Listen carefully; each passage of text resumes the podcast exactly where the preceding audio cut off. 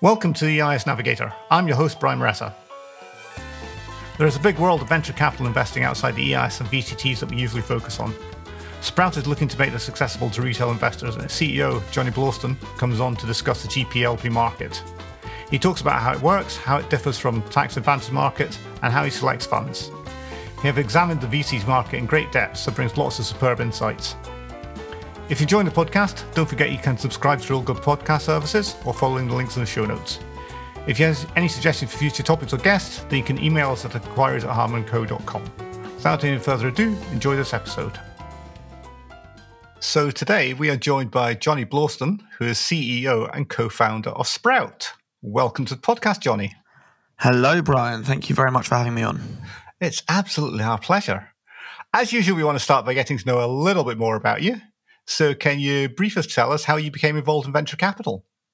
Yeah, sure. So, uh, as you mentioned, I'm CEO and co-founder of Sprout. Before this, in in my prior life, I was a strategy consultant. So I spent uh, probably about seven and a half years with a business called Strategy and who were formerly known as Booz and then got acquired by PwC, probably coming up to ten years ago now. I spent probably 30% of my time doing traditional strategy consulting. So go to market, market entry, pricing, growth strategy things. Uh, and about 70% of my time working on M&A, so mergers and acquisitions, advisory, um, specifically around or primarily around mid-market private equity. So mm-hmm. working with and for private equity firms, looking at businesses that they were either looking to buy and helping them decide whether or not they should buy it or helping them position businesses for sale. Around that, I was going through that kind of personal finance journey that I'm sure a lot of people listening mm-hmm. have gone on or are advising their clients through, where I, you know, you do the check where my pension turns out it's all in the stock market, my ISA's all in the stock market. I was fortunate enough to have bought my own flat and like most people, uh, I probably realized that I was 99 plus percent exposed to real estate and the public markets, mm-hmm. which, you know, I'm sure we've had this conversation before. This is, I had an economics degree. I'd spent seven and a bit years working in financial services, and that was the kind of extent of my personal portfolio, which didn't make a ton of sense. Obviously, my priorities had been elsewhere, and I went through this whole kind of process of figuring out what I should be doing in my life. You know, with that, I was working day in, day out with private market funds, um, private equity, but also earlier stage. I worked on mm-hmm. some early stage I guess late stage venture or earlier stage PE. Um, it's a bit of a blurred line in that in that world. Deals, mm-hmm. and you look at all the data and you see that uh, the best performing asset class of the last twenty years uh, are the private markets, and in particular venture capital. All the big, you know, exciting stories that you see are you know, people investing early and riding things through to an exit. And when you look at the kind of analysis and surveys of, of, the most sophisticated investors, so large family offices and big institutions, there's a reason that they're all investing quite substantially into venture capital. And it didn't make sense to me that, you know, from a regulatory perspective, I was completely able to do that in the UK. I was a professional investor, not a professional investor.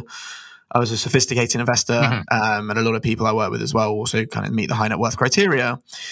But I just wasn't investing in the private markets, and mm-hmm. that kind of took me on a journey of how do I access the upside of, of, of investing in, in venture capital and you know, how, how do I set about that?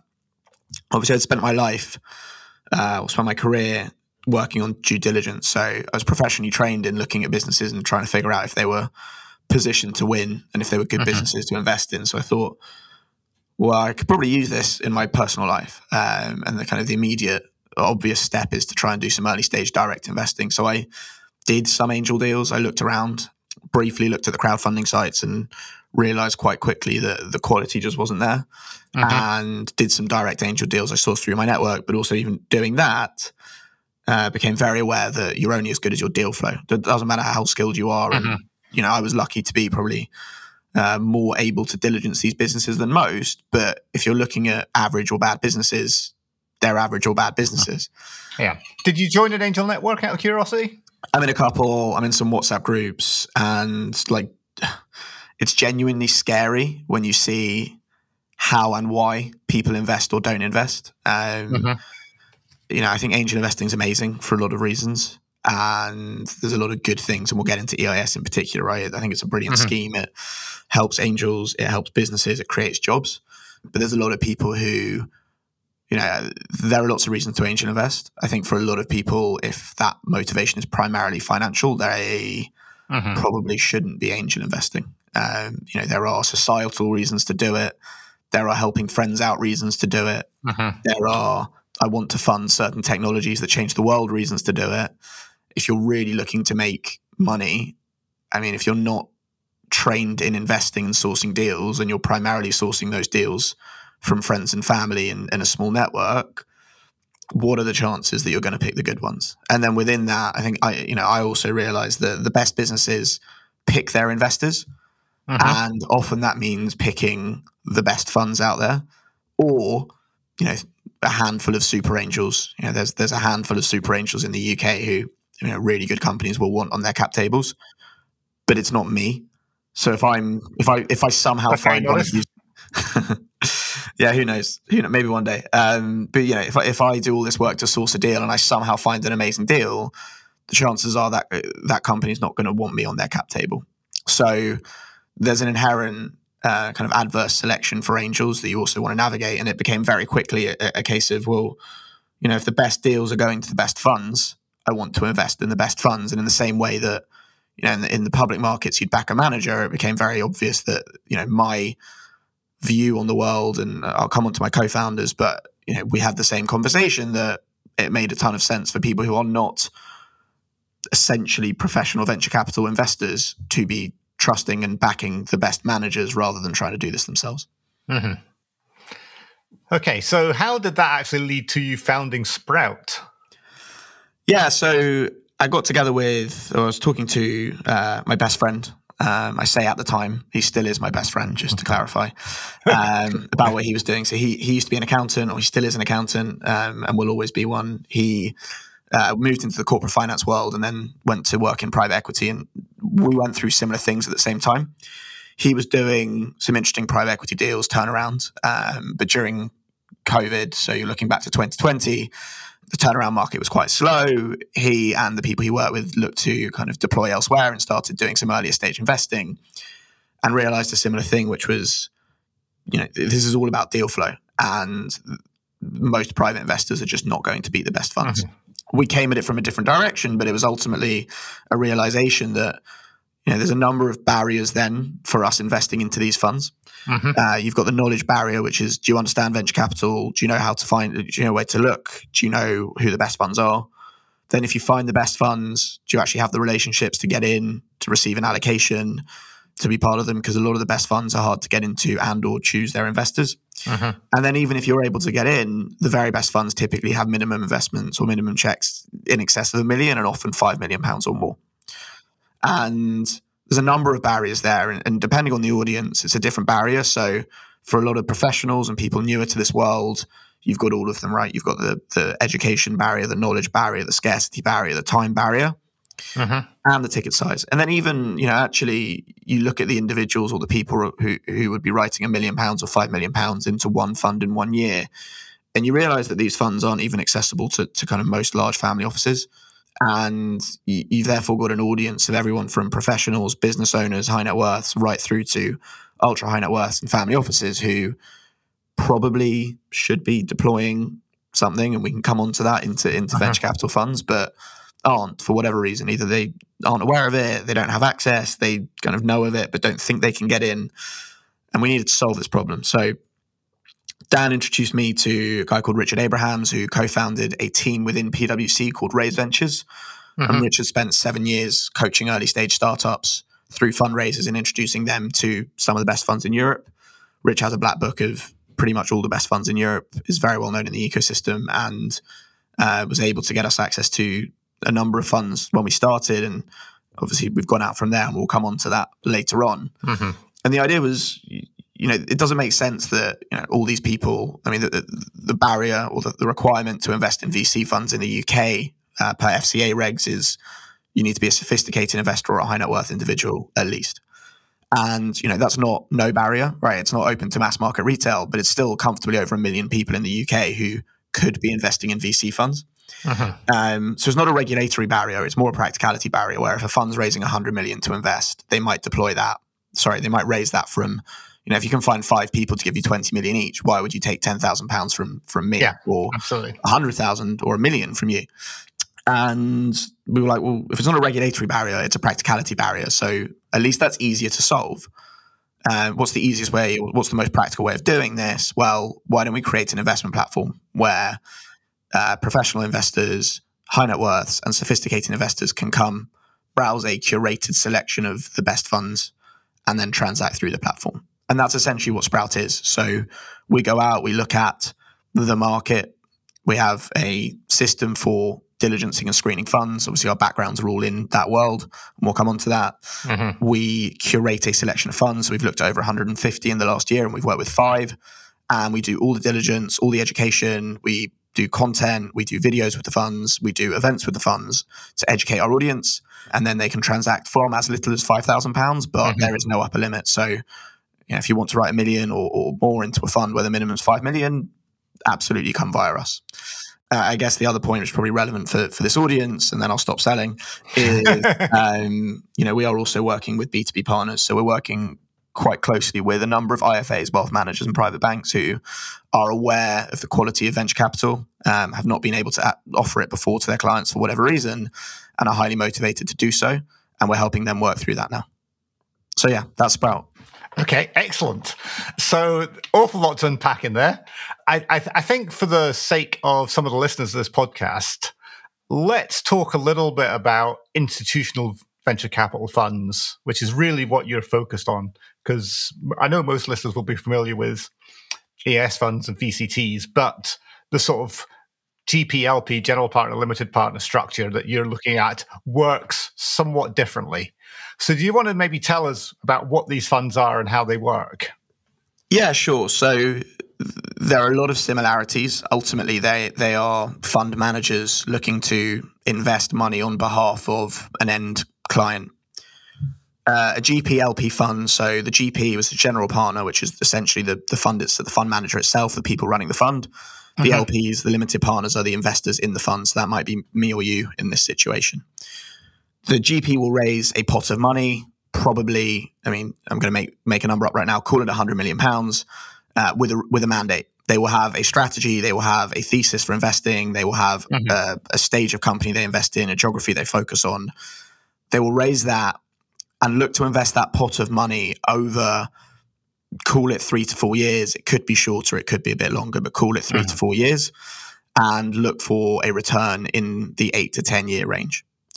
Crucially, you know there is no they don't have to deploy it all in one year they don't have to deploy it all in the fourth year they can be opportune and sit there and wait for the best opportunities Mhm. they do not have any tax benefits to this they are wholly motivated and we talk about Sprout's as a business we talk about being kind of investment led or returns led they exist simply to find the best investments that fall within their remit uh, typically the people investing in these funds are the most sophisticated investors you're looking at sovereign, well, the larger funds, you're looking at sovereign wealth funds, you're looking at Mhm. larger institutions and family offices.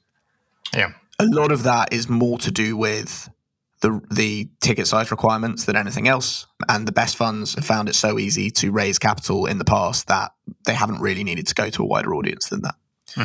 I think particularly in the last few years, that's definitely been the case. Yeah, exactly, exactly. Then you have the EIS and VCT funds who are more tax led. They are, you know, looking to invest for returns, obviously in the same way, um, but they have the upside of, well, I say the upside for their investors of, you know, tax relief on those investments, and we'll come to that. But they also have a number of restrictions around what they can and can't do with their money and that's where you start to get into the differences and we'll, we'll come to performance later on but there are a number of you know rules and situations that kind of sit around eis and vct hmm.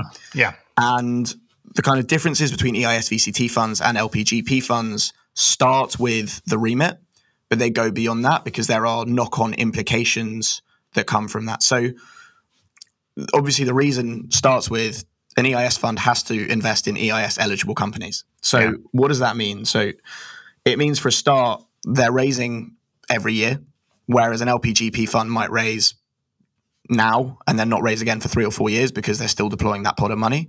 Mhm. The EIS fund will be raising annually because they're going to uh, you know, uh, correspond with the tax year and mm-hmm. the incentives and requirements of the underlying investor.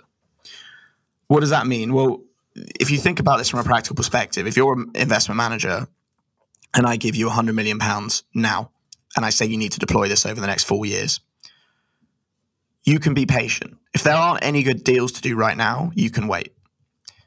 If you have to deploy that in the next 12 months because I want my tax relief, you might wait for six months, but then your incentives start to change in the second six months of the year as you know that your client wants the tax relief. Uh-huh. And immediately you start getting a bit of a, an inverse um, or an adverse selection impact where a lot of, and this is not all of them, but you will have EIS funds that come to Q4 and suddenly they realize they have a lot of capital they need to invest. Otherwise, they're going to have some unhappy investors. Uh-huh. So you can get some lowering of the bar. In fact, you do get some lowering of the bar in Q4 in the EIS industry as deploying starts to take priority over seeking out quality of return. I, th- I, I, th- I, think to be fair to EIS managers, I think there are the good ones, in my experience, raise the money they can deploy in decent companies. Mm-hmm. So I think that would that would be the counter argument to that. For sure, and I think that you know you use the phrase "the good ones" there, and you know that's another part of this, right? We've had this conversation separately, which is yeah it's also very difficult for private investors to screen the market and know who the good ones are. Uh-huh. The barriers to raising an EIS fund are often lower as well, and we come on to who you know who's raising EIS funds. We've seen accountants raising EIS funds, consultants raising EIS funds, etc. The good ones are very good, but uh-huh. it's actually quite hard to cut through the noise, and it's hard for you know if I was going back to myself a few years ago, how do I know who they are? So that's also difficult you also just have the fundamental restrictions around investing in EIS eligible companies only. So there are clearly sector restrictions. You can't invest in banks, for example, early stage banks, uh-huh. and geographical. So they have to be UK based companies. So if you want exposure to investing in the US or the Middle East or Eastern Europe or wherever, you, you can't get that through EIS investing. Okay. So there are natural differences in, in kind of the types of investment you will get um, mm-hmm. and also the incentives at play. You also then have how the funds make their money. With an LPG fund, GP fund, it's it's very simple. They typically take, and it will vary, but they typically take a 2% a year management fee and then a 20% a year carry, which is essentially a performance fee on returns over a certain hurdle. The EIS funds can do this as well, but we've seen other fees that they charge you might have an admin fee, you might have a transaction fee, you might have a finder's fee, and you might have fees levied on the companies. So, you know, we've seen, for example, admin fees that have gone up to as high as 12% from an EIS fund on, a, on an individual deal. So, again, conceptually, the remit is raise money to invest, but there are a whole range of incentives and kind of rules around what kind of EIS VCT funds can and can't do that kind of have implications for the investments they're making, ultimately the quality of investments they're making, and the return profile. Mm-hmm. Okay, and in terms of sort of the sort of things that these are investing in, you, you mentioned sort of geography and types of companies. Is there any difference mm-hmm. in stage uh, as well Yes. So typically, to be EIS eligible, that, that's on the first 10 million raised. Um, I think mm-hmm. VCT, it goes up to a 15 million value. I think it's enterprise value during the raise, uh, 16 it, million. It, it, it's knowledge intensive companies, is, is yeah. the restriction. EIS and VCT rules are the same. But VCT also goes higher as well. Um, so if it's knowledge intensive, there's also like, you know, the rule changes on the number of employees, for example, as well. But broadly, it caps out at kind of that 10 million range. There's a there's a lot around uh, well inherently that means it's an earlier stage investment. So it might be well it's definitely pre-seed and seed. It could be a very small series A. But the economics of a fund, and this is not really touched on a lot, the economics of VC fund investing, the way to really kind of make proper returns is to follow on in your winners. So you might have a, a high kind of initial IRR, initial kind of rate of return on your initial ticket. So, for example, an early stage fund might write a hundred thousand pounds check mm-hmm. into a business, and that business could do very well.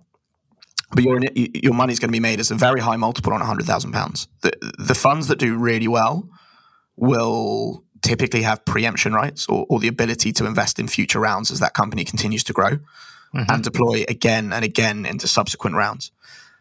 If you can only invest in the first two of those rounds, there will be an inherent cap on the amount you can deploy and kind of the stages that you're investing in. Whereas if you're able to follow on and keep investing in that business through Series A, B, C, through to IPO, your percentage return on investment comes down, but the absolute return on the fund should be much higher. And that, that's kind of one of the fundamental principles of VC fund investing that EIS funds simply can't do just because of the restriction on the ticket size and stage they invest at. Yeah. Is there any effect on the you, you, on the IRR about the holding time or the lack of or the deployment time, I should say? Because you mentioned earlier about how GPLP funds can take up to four years to deploy. And in essence, that means you'll have maybe a couple of years where you've invested cash and it's sitting idle. Presumably, that has a deflating effect on the return to these funds. Yeah. So, so in short, yes and no. The reason I say that is because LPGP funds will typically the normal way of doing that is via capital calls, and they will manage IRR in a way that says you know, people who invest in our fund, we're calling X amount up front. You actually call capital over a period of years in line with what you expect to deploy. And is that yeah? And is that true even for the smaller investors you're talking about? So if you committed ten thousand, you might be asked for five thousand now, five thousand two years. So now we're getting onto Sprout rather than VC fund investing right, yes. specifically. Um, so, so the way we do it is typically the lowest, the lowest fees. Sorry, the lowest investment sizes. So if you're investing five to fifty thousand, typically via us, we would take that up front. Mm-hmm. There's a whole range of reasons for that around um, kind of risk management and process that will impact IRR yeah. clearly. But the other thing, you know, we have regular conversations about IRR versus money multiple. Uh, I, I, spoke to someone last week who had a very interesting view, which says uh, you can't spend IRR. Um, I think Rich says you can't eat IRR. It is important. It's more uh-huh. important for family offices and larger institutions. The reason I say that is, you know, let me use myself as a really good example anecdotally, if I committed five thousand pounds to a fund, and actually you said to me you can put two thousand pounds in now and three thousand over the next two years. Well, technically, I'd get a better IRR, but there's a good chance that I would not do anything else with that money and it would sit in my bank account anyway. Mm-hmm. If you're a larger institution or a family office and you commit a million pounds and I take 40%, we take 40% now and 60% over the next two years, you probably have the opportunity to take up a short term lending product or something over six to 12 months that mm-hmm. is a bit more complicated, but will generate a return. And therefore, the IRR upside is more meaningful. So it is situational. I think, yes, ultimately, if you're not deploying cash that sits in a bank, it's going to improve your IRR. Mm-hmm. Um, but the opportunity cost is clearly lower where people don't have whether you call it the risk appetite or the the availability for kind of those short term interest bearing or other products. Okay. Um, any other things about GPLP funds that we should know? I think it's just the, it's the freedom. So you know, there's, there's a whole range of strategies in, across sector, stage, and geography that these funds you know, take up. I think you also don't see they're, they're a bit more cutthroat. You know, the ones that don't do well, it's much harder to raise again. I think it's it's there, there mm-hmm. are there are some um, there's there's some natural selection in this world, right? So there are some EIS zombies. There are some companies out there that are kind of key, either have raised a good amount of money and are still going and will fail at some point, or whilst there's tax relief available, it's much easier to find people to invest in you. And uh-huh. then at some point down the line, these businesses fail, but they've actually been kind of artificially sustained. In the LPGP world, it's a bit it's a bit harder to get funding at that stage for businesses that are not performing. So you should see the, the kind of lower performing businesses drop off quicker, and that will hit returns. But there's also a survivorship bias in all of these. The, the LPGP mm-hmm. funds that have been around for a while normally have good returns profiles because mm-hmm. the ones that don't don't raise again. Yeah. the best EIS funds, there are a handful that have been good EIS funds for five to 10 years. A lot of them moved to raising LPGP funds. So there are a, a number of, of very good, of good L- ones, you mean, or, or, just a lot of EIS funds generally? The, the, the good ones. So mm-hmm. there are a number of good LPGP funds now that started life as an EIS fund, proved themselves, and then made the switch mm-hmm. because it gives them more freedom, because it gives them the ability to invest how they want to invest rather than, you know, in line with certain restrictions or certain limitations. So that's actually quite a useful indicator of, you know, what the people in the industry think of the difference between the two the two types of fund as well. You you very rarely, in fact, I don't think I've ever seen a fund go the other way. Mm-hmm. But you do see that the best performing EIS funds look to raise LPGP funds as quickly as they can. Yeah. And in terms of the sort of the fundraising for GPLP funds, my understanding is typically they're not always open. You've got someone will raise a fund and it's only once they're sort of two thirds or three quarters of the way through deploying that fund that they will start the next one. Is that the case? Yeah, that, that's normally how it works. So you raise a pot of money, go out to invest it along along your thesis, and when you are either fully deployed or nearly fully deployed, and you have visibility that you're going to be unable to invest at some point in the future, you, you go back out and look to raise again. Ideally, with evidence of how that fund's performing, or enough of a track record behind you that you've got a number of prior funds that you can point to anyway. Mm-hmm. Yeah, and it proves, yeah, I, I, I, mean, the market will have the same issue as EIS in terms of it takes a decade to sort of. Well, I mean, as you said, well, these GPL funds have a, have a lifespan of a decade, but even in EIS, it takes a decade for a fund really to mm-hmm. properly mature and, and, and exit. So anything that's less than a decade, you've only got sort of some sort of unrealized or partial track record.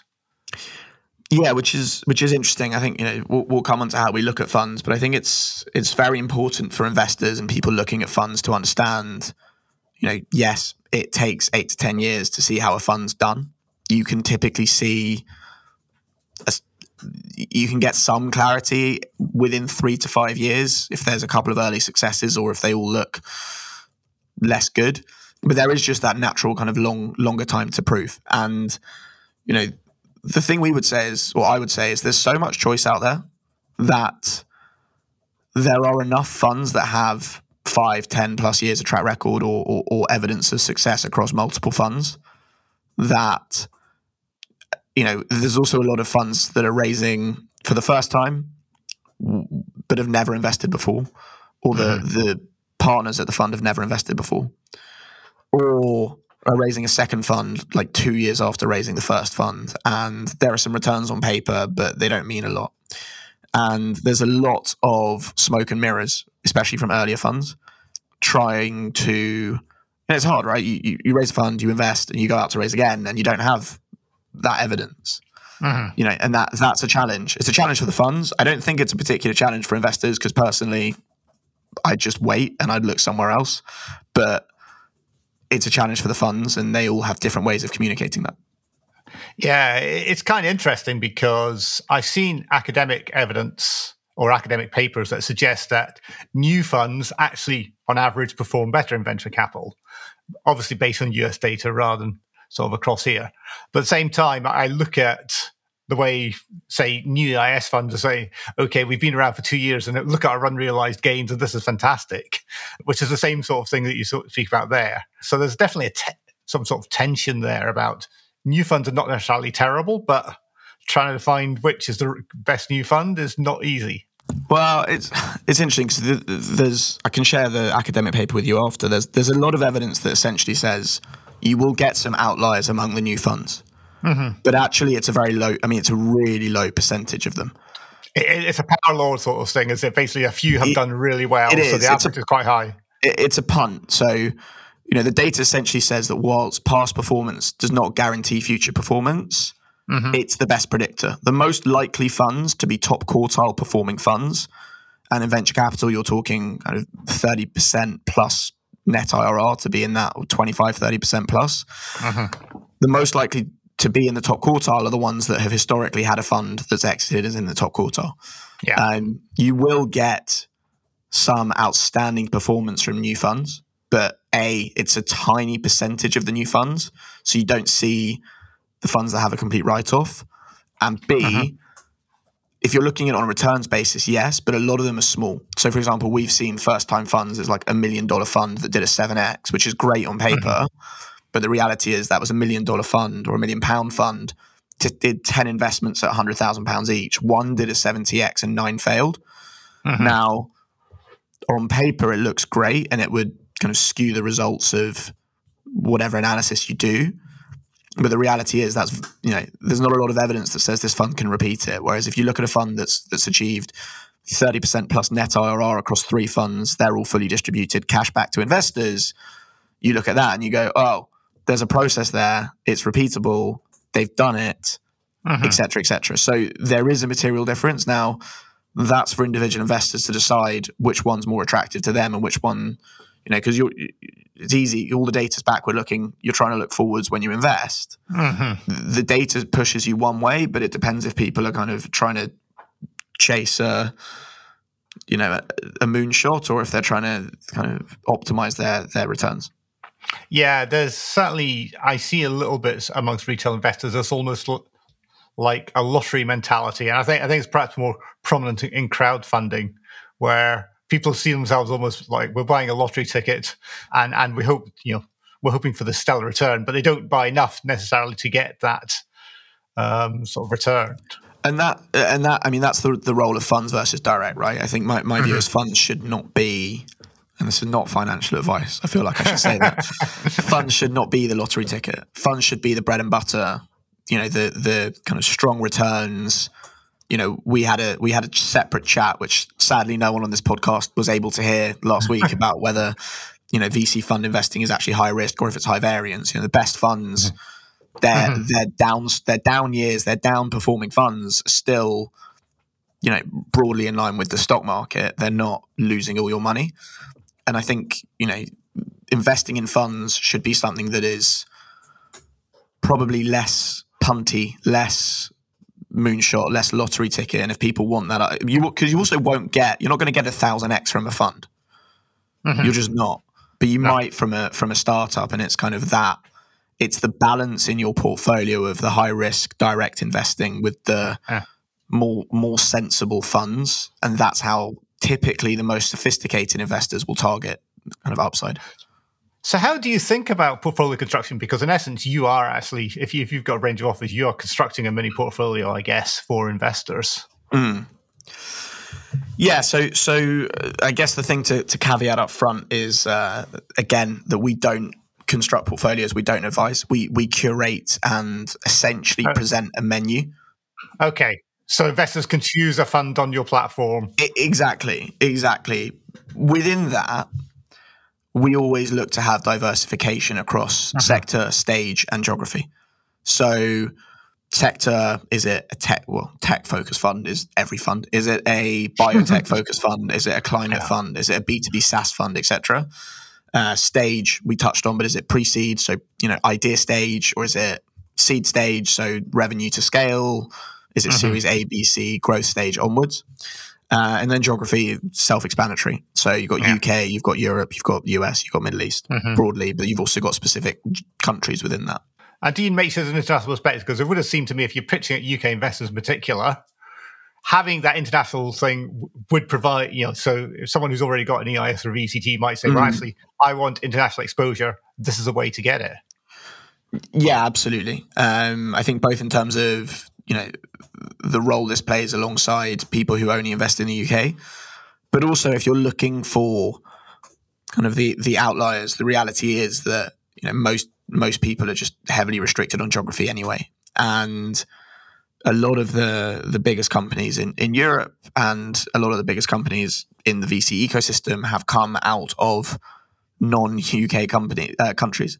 You've also got hotspots for specific specific industries. Uh, you've got a lot of fintech coming out of Scandinavia, as one example, and yeah, absolutely. People are using us to get exposure to, to countries where they just can't source deals and don't know don't know where to look for managers. Mm-hmm.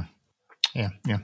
So you mentioned earlier about your fund selection, and I as someone who spends all his time examining funds and sort of quasi selecting them at times, um, I was really interested to see what you're doing. And you have this very nice thing called the 10 T's. Mm-hmm. I, I, don't, I don't know, I don't know if it's worth actually listing them, but uh, I'm really interested about how you came to that list.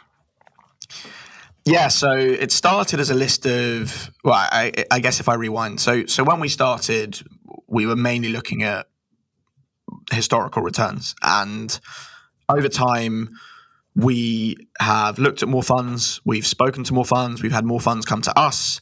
So the last six to nine months, we've really lent into you know because if you're in a room and I like a fund and I can kind of articulate why, but you know, there's something strange about it. Uh, maybe, maybe one out of the three funds isn't great, or maybe it's good returns on paper. How do you move away from a more subjective approach to a more evidence based approach for fund selection? Because mm-hmm. it's not just all about that IRR number on a page. There's a whole range of things that come into to, to when you're looking at a fund. Mm-hmm. We started listing out a number of the criteria, right, and the obvious ones, and I'll lean back in. So what does the fund do? How do they pick companies? Who are the team? What were their returns historically? A lot of those intuitively makes sense.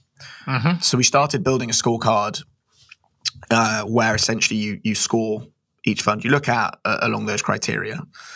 And it evolved because what you do is you play it back in and then you sense check if the funds you expect to come higher up do or don't and where the funds that we know or logically are good funds are not performing as well, you play it back in and figure out what you're missing in your selection. So, as an example, um, there could be, you know, there'd be a fund that has raised or is raising for something really, really niche and scores quite well on strategy. We'll come into the actual criteria in a sec, but scores quite well on strategy because it's really clear what they do mm-hmm. but they just haven't done it before and don't do it, and there's no evidence that that they know how to manage a fund.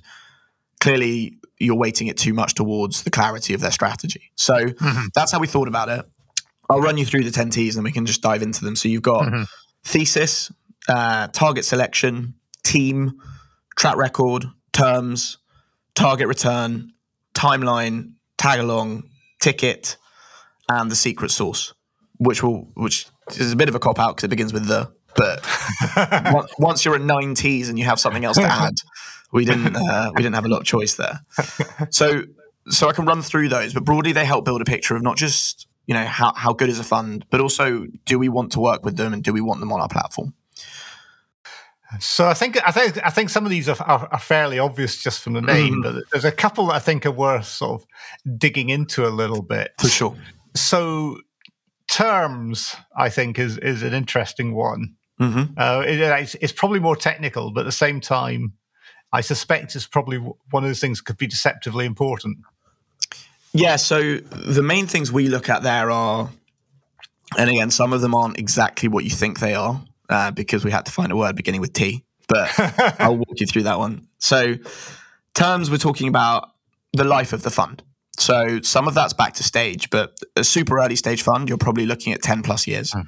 mm-hmm. because the typical math to do is how long does it take to deploy? Could be three or four years. And then how long are you riding the bit, the most successful investment?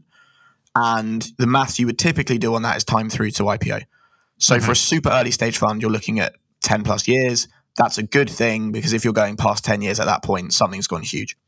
Whereas a later stage fund might be two or three years pre IPO, with a three or four year investment period, you might be looking at closer to seven or eight years.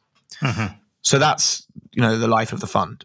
You're looking at management fees now. Typically, we talked about two and twenty, so two percent a year management fee plus twenty percent carry.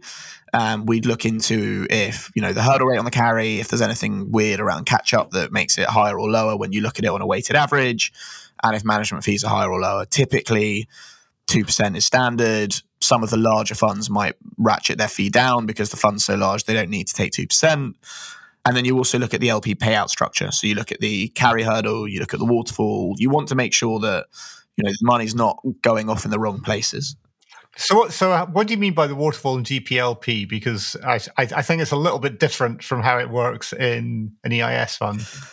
Yeah. So, so typically, um, the way a fund will pay out is it will calculate returns based on what's gone in, and then the first thing that comes off the top is the performance fee for for the manager. So they will they will work it out on usually on an IRR basis, but you also see it on a money multiple, and often it ratchets. So it might you might see the 20% average but it might also mm-hmm. be that they get to 20% once they've performed over a certain amount we've also got funds that might charge 25% carry if they you know really knock it out the park and deliver you know deliver returns that are kind of way in excess so if you look at a 3x plus uh, multiple on a fund uh, the, the fund might charge more typically what you then have is that goes out first, and then the investor or the LP will get whatever's left after that. Mm-hmm. It's important to say that a lot of the returns I've been quoting, if I have quoted any, I think I have, are net of, of those fees. So the best funds are still delivering or have delivered in excess of 30% a year after those fees have been charged. And okay. that's an that's an important one.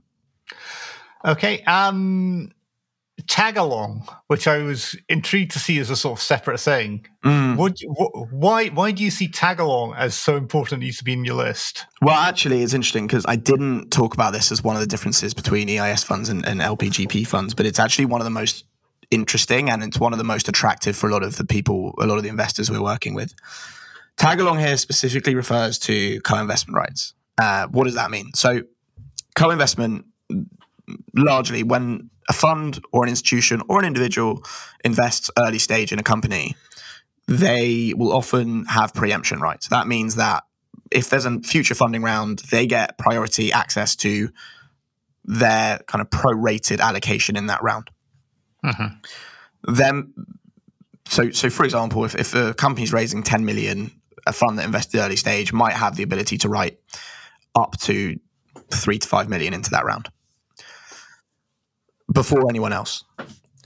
Then there may be reasons why the fund chooses not to exercise those rights. It might be that the fund's thesis, right, their their kind of remit caps out Series A, and this is a Series B round, and they don't want to write it, or they cap out seed, and this is a Series A round, and they they can't fill it because you know their their remit is not to go beyond a certain round. Mm-hmm. What they would typically do is say, right, we've got a five million allocation. We're either not able to fill it because it's our strategy, or we only want to write 3 million. That delta, so that 2 million or, or anything up to the full amount, they don't just pass on it. They would typically then offer that to their underlying investors who would then have the right to invest directly in this business during that round. That's called co investment. Mm-hmm. Now, that's really interesting because you don't get that with EIS funds. So what we have is we have a number of leading VCs, LPGP funds, who are giving their underlying investors the ability. Now, if you also think about the composition of that LP base, you might have large institutions, you might have pension funds, you might have whoever who either can't move quickly enough because a lot of co-investment comes at short notice. You know, uh-huh. you have 48 hours or maybe 10 days if you're lucky, or it's just not in their strategy to do direct. So we will have individuals and family offices who are investing in funds via Sprout actually because they want to deploy a meaningful amount more into co-investments into companies direct.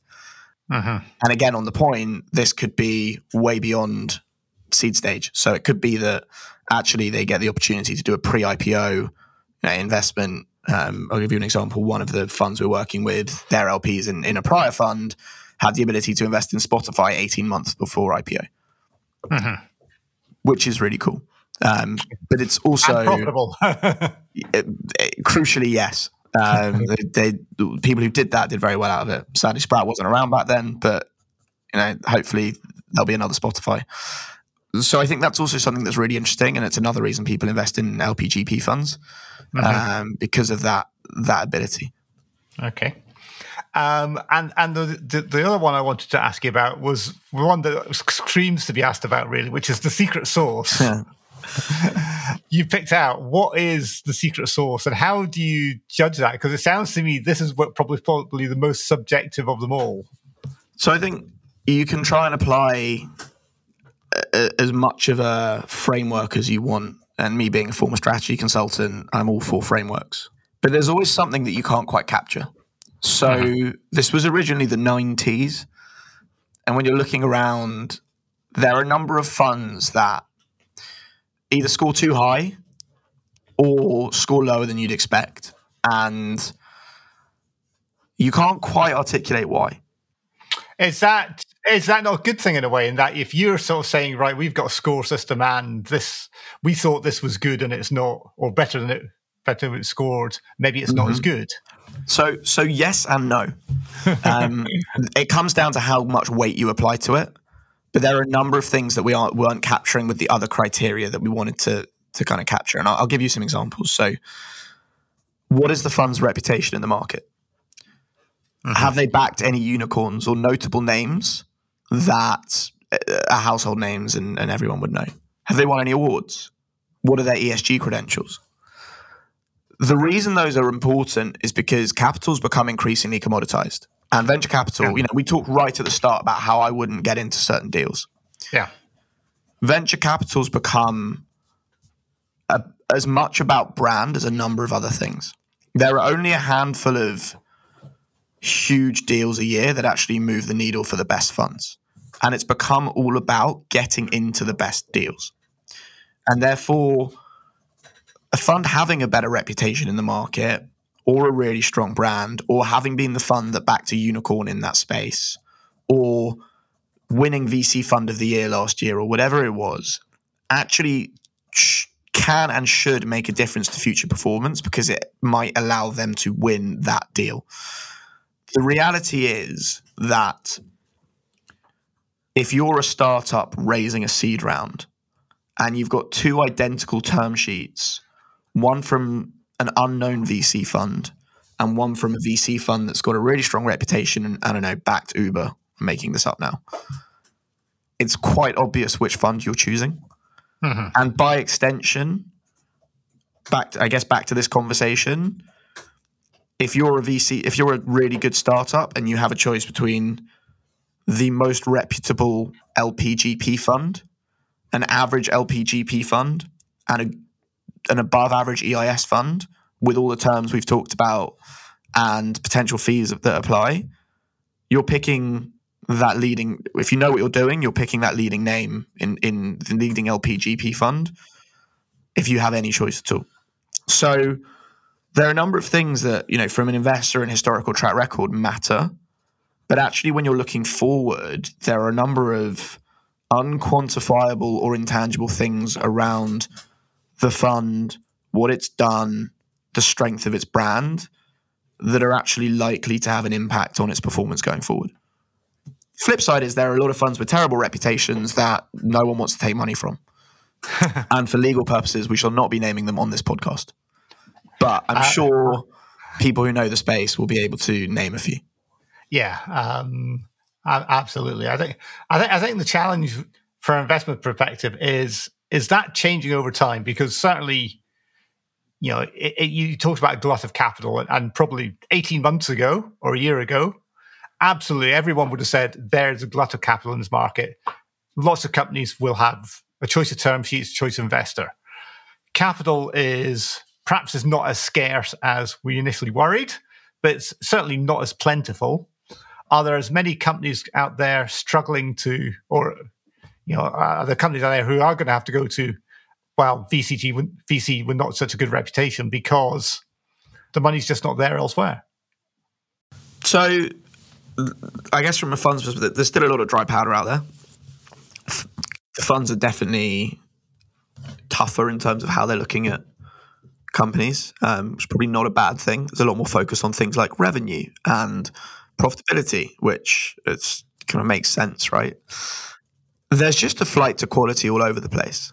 And again, not a bad thing. So funds are being fussier in who they back. Mm-hmm. There's probably less appetite in VC world for the more speculative ideas that might be five to 10 years away from revenue. And investors are fussier over which funds they're investing in. There is still really strong appetite for VC investing amongst investors. Why? Well, when inflation's at 9 or 10%, there aren't many asset classes that have historically outperformed that. And you know, we still see that you know, you look at all the surveys from private banks that you know the most sophisticated investors are still allocating something like 15% or 13 to 15% into VC. Uh-huh. But there is a flight to quality. And within that, you know, it, it's difficult if you're raising a first time fund right now. It's difficult if you wanted to raise Brian Ventures right now. Mm. if you're a VC fund that's done it five times before consistently, it's still a good time. If you're investing right now, I kind of I, I often say that it's a bad time to have invested in the last few years. It's not a bad time to be investing because valuations are down. But at the same time, if you invested early enough stage in the last couple of years, you might be all right because you're not looking for an exit today. So different stages are doing different ways uh, or performing differently. So super early stage, still doing well because people are looking for an exit in eight-ish years. They're not looking for an exit tomorrow. Mm-hmm. The later stage investments have come off a bit more because the IPO market's not great. Um, and secondaries are doing quite well because there's a lot of people looking for liquidity in the market. And there are a lot of people who are prepared to take a bit of a write down in, in on rounds that happened a year or two ago because they actually invested six years ago and they're still up a decent amount.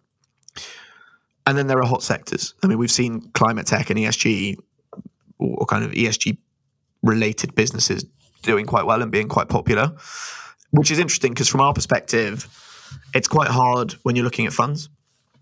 Newer, uh-huh. you know, newer sectors, there aren't a lot of funds that have a strong track record in those industries. So, for example, a lot of a lot of the climate tech funds are first time funds or started in the last few years, and therefore uh-huh. do not have an evidenceable track record. And actually, because it's such an early industry, a lot of the climate tech funds that have been around for 10 plus years, their first couple of funds have pretty average track records. Well, yeah, John Doerr famously pumped a lot of money in and, and didn't do very well. It's hard, right? Because it's pre it's pre market almost. If you were investing in climate tech 15 years ago, mm-hmm. I mean, you, you you've done a lot of good for the world, but a lot of those businesses aren't around now to see the market that they almost helped create. So there's a timing element as well. But it's it's an interesting market. I think it's a really exciting market. Thinking back to kind of venture in general, there's a lot of dry powder out there. Um, the reality is people are still looking to invest in the best companies, and actually, historical data will will show you that kind of kind of post recession vintages typically are some of the best performing, and a lot of the best mm-hmm. companies we know and see were founded during kind of economic downturns. So. Mm-hmm timing's interesting. And again, the, the, best funds will be the best funds. I think there's a bit of a, a cleanup in the industry, which a lot of people will tell you was needed in terms of quality of businesses getting funded, but also quality of funds that are raising. And I think it was needed. I mean, whether it's the LPGP world or the EIS world, I think you know we've we've seen you know, between friends on this podcast, we've seen a lot of people raise funds, and you look at them and you wonder how that person who's never invested in anything has managed to raise that amount of money to invest. So I think there's there's this real flight to quality now where people are much fussier about where the money goes, but there are mm-hmm. a lot of good places still to put it. Okay. Well, that's that sounds like an optimistic turn. What we'll do now is turn to our favorite questions. Mm-hmm. Because you're not an investor, we won't go through all of them but um, we'll we'll ask, we'll ask you a few of these and we'll see what what your thoughts are. So tell us about a time you failed and what you learned from it. I feel like it's a job interview again. Um, I'll tell you a VC related one because I was having to think about this. So I, I invested in a fund in 2021 in a sec. I won't name the fund, but it was in a sector that I thought was high growth and wanted exposure to, mm-hmm. but didn't understand enough. So for me, that's kind of perfect situation to to back a manager. I put an amount, call it X, into that fund. Um, and then I did a co-investment into a really a business that I thought was very exciting in that space through the fund. And I put 4x into the co investment. The fund is doing very well, but a good Mhm. return on on a fund is is kind of a 3x, right? 2 to 3x. Yeah. Um, the co investment has gone to zero. Mm. and I got really excited because I thought it was a good direct deal. But I think it sh- you know it shows you a why you should trust managers and not try and do it yourself. But b the maths should have been the other way around, where the, the kind of the fund is the is the bread and butter and kind of gives you a, a, a much narrower narrower range of outcomes, and then the the upside comes from the direct. So yeah, that was the naive old me. That won't happen again. Um, but yeah, I think that's an interesting one, just in terms of you know asset allocation and actually how I've essentially it doesn't really matter what the fund does because I'm now just down off the back of that. And it, you know, there's a role for direct and there's a role for funds, but in in my eyes, from my you know from from my portfolio at least, it should be clearly weighted towards funds so that you're not relying on you know a thousand x on the directs to to make up for it. Yeah, I certainly. I, I know. I I tell investors or IFAs that they should be getting their investors to get to 100 investments. Once you've got to 100 investments, you know, through funds or whatever, you can play around to your heart's content. But you know, get that core portfolio in place, and then Yeah. Then then then, you can actually do. Um, you know the idiosyncratic things. Yeah, it's the power law. And I think the other thing is, you know, you see a lot of angels who have three to five angel investments. Mhm. That's not, you know, that's not how it works. If you're going early stage, you need tens, if not hundreds, for the Mhm. portfolio to make sense. Mhm. If you can't do that, well, then the funds give you that natural diversification anyway. Yeah, yeah, absolutely. I, I agree 100% with that. So, you usually ask people about what they would change about the EIS or VCT industry, which you're not really involved in. I'll ask you, what would you change about the venture capital industry? Oh, I had an answer to that. But Oh. it's kind of it's the same answer to both, really. Okay.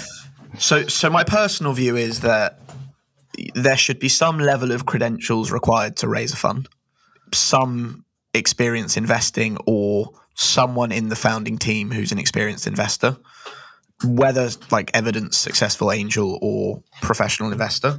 Um, I, th- I think you know I'm, I'm quite a big cynic of. We've seen a number of people who have a good personal network and are seen as the finance person in their circles. It could be an accountant, it could be a financial advisor, Mhm.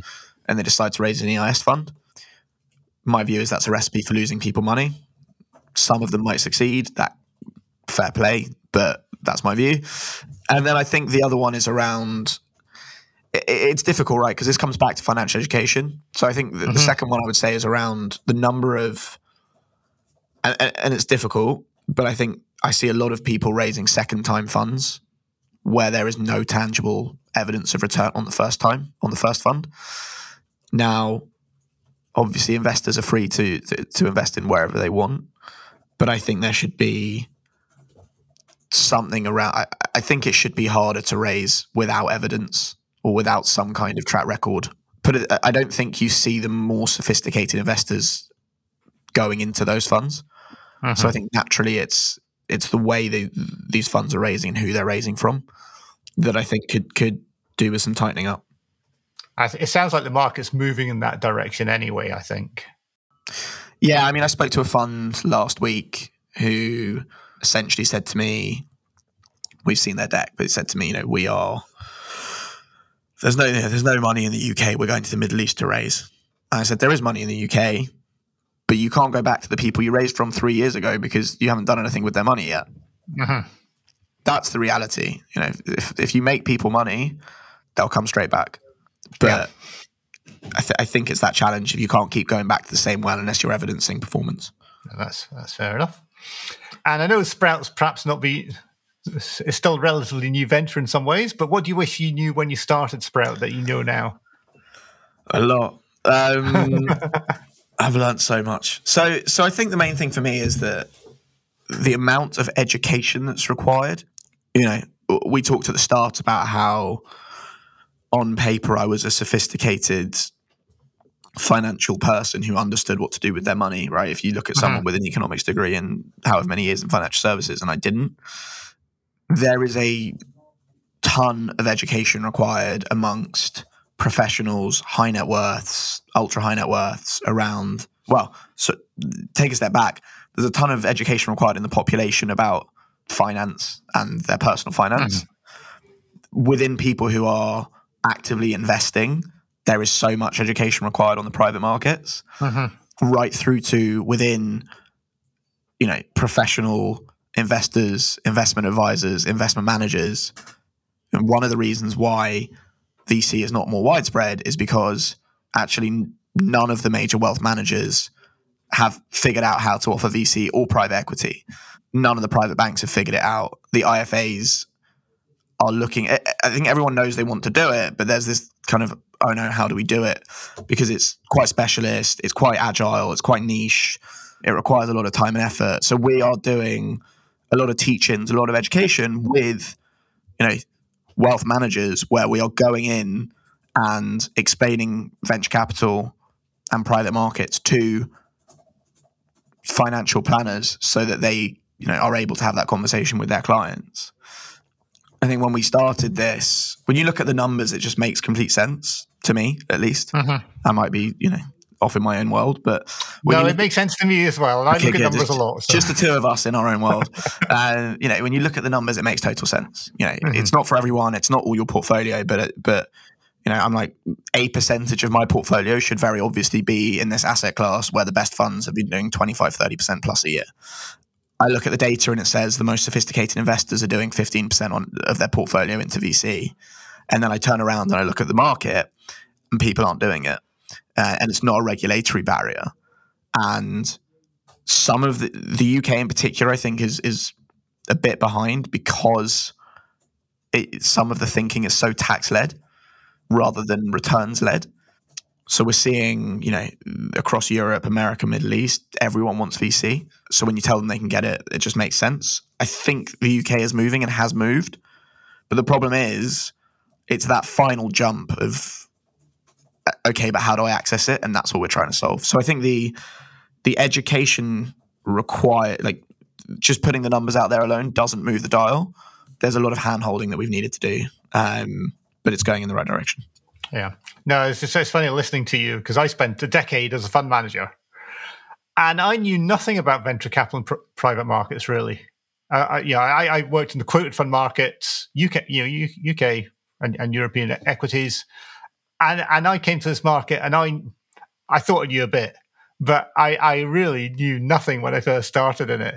And I'm I'm kind of now I look back, I'm almost embarrassed to admit that because it feels like hang on, yeah, I spent I spent a decade working in investment. I should know about this, but somehow I didn't. But I mean, why why why would you as well? Like it's it's quite neat.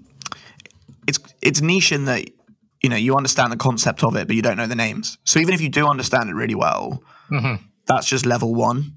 And then yeah. actually, a lot of it's time. Like you could have at any point in the last twenty years figured this out but you, yeah. you know, you had a lot of other things going on. I spoke to a family office last week where the the person who runs the office was just said to me, he said, I you know, if I spent all day every day doing this, I could I could go and do it myself. But I have a job and a million other things to do.